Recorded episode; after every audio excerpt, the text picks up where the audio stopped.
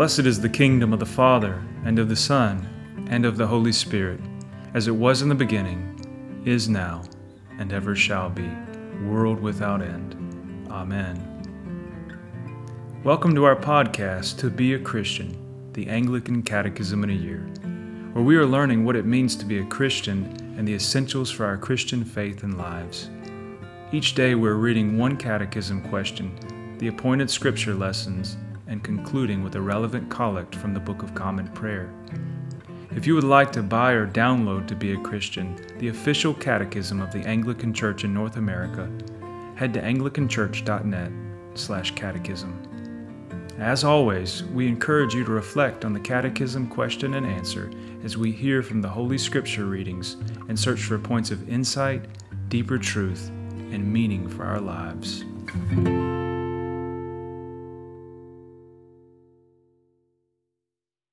This is day 184. We are in the section on the third petition Thy will be done, on earth as it is in heaven. Today we're on question 184 What is God's will? Our readings today are from Deuteronomy chapter 6, Psalm 119, Proverbs 4, Matthew 22, John 6, Romans 8 and 12, and 2 Corinthians 5. We will conclude by praying Proper 9. Question 184 What is God's will? God's will is to reconcile all things to Himself in Jesus Christ and to establish His kingdom on the earth. His will is revealed in the whole of Scripture and especially in Jesus Christ, who I am called to serve and imitate with my whole life. Deuteronomy chapter 6, verses 4 and 5. Hear, O Israel, the Lord our God, the Lord is one. You shall love the Lord your God with all your heart, and with all your soul, and with all your might. Psalm 119, verses 1 to 16 and verses 104 and verse 5. Blessed are those who are undefiled in their ways and walk in the law of the Lord. Blessed are those who keep his testimonies and seek him with their whole heart, even those who do no wickedness and perfectly walk in his ways. You have ordered your precepts that we should diligently keep them. Oh, that my words, ways were made so direct that I might keep your statutes. Then would I not be put to shame. While I give heed unto all your commandments, I will thank you with an upright heart. When I have learned your righteous judgments, I will keep your statutes. Oh, do not forsake me utterly. How shall a young man cleanse his way? By ruling himself according to your word. With my whole heart I have sought you. O let me not go astray from your commandments. Your words have I hidden within my heart, that I may not sin against you. Blessed are you, O Lord. Teach me your statutes. With my lips have I been telling of all the judgments of your mouth. I have had greater delight in the way of your testimonies than in all manner of riches. I will meditate on your commandments and have respect for all your ways. My delight will be in your statutes, and I will not forget your word. Through your commandments I will get understanding. Therefore I hate all evil ways. Your word is a lantern to my feet and a light upon my path. Proverbs chapter 4 verses 1 to 9. Hear, O sons, a father's instruction, and be attentive that you may gain insight for I give you good precepts. Do not forsake my teaching.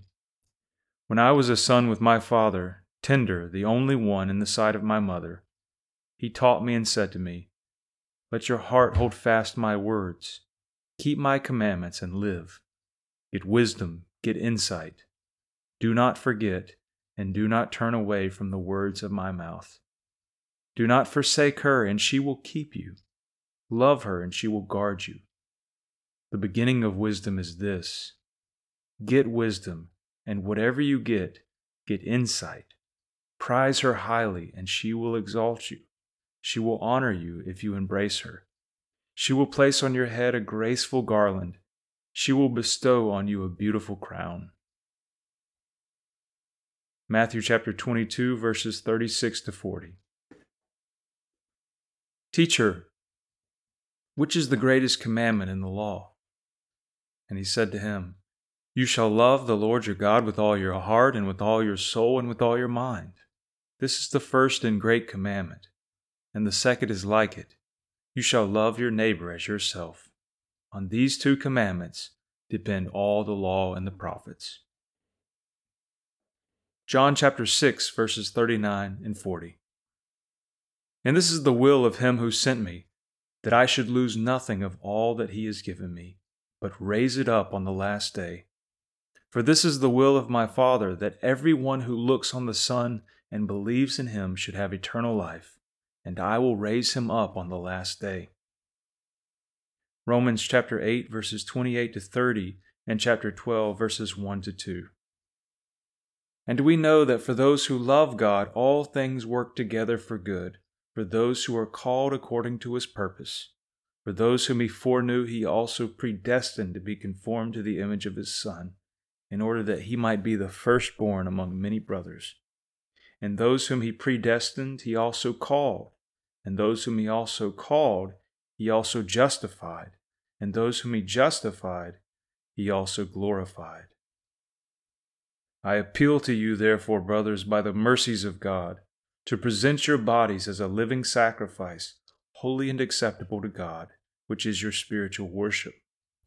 Do not be conformed to this world, but be transformed by the renewal of your mind, that by testing you may discern what is the will of God, what is good and acceptable and perfect. 2 Corinthians chapter 5 verses 18 and 19. All this is from God, who through Christ reconciled us to himself and gave us the ministry of reconciliation.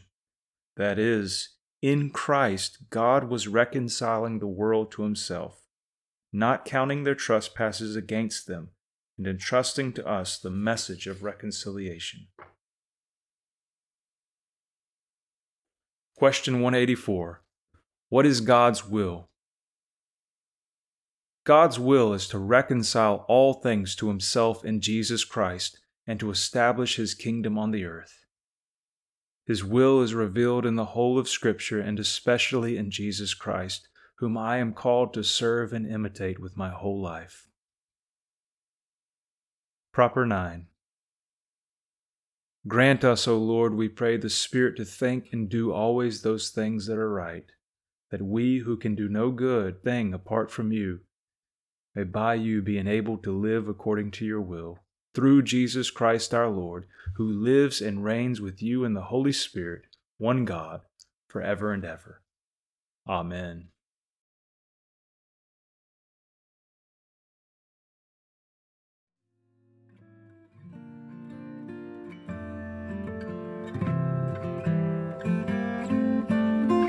Let us bless the Lord.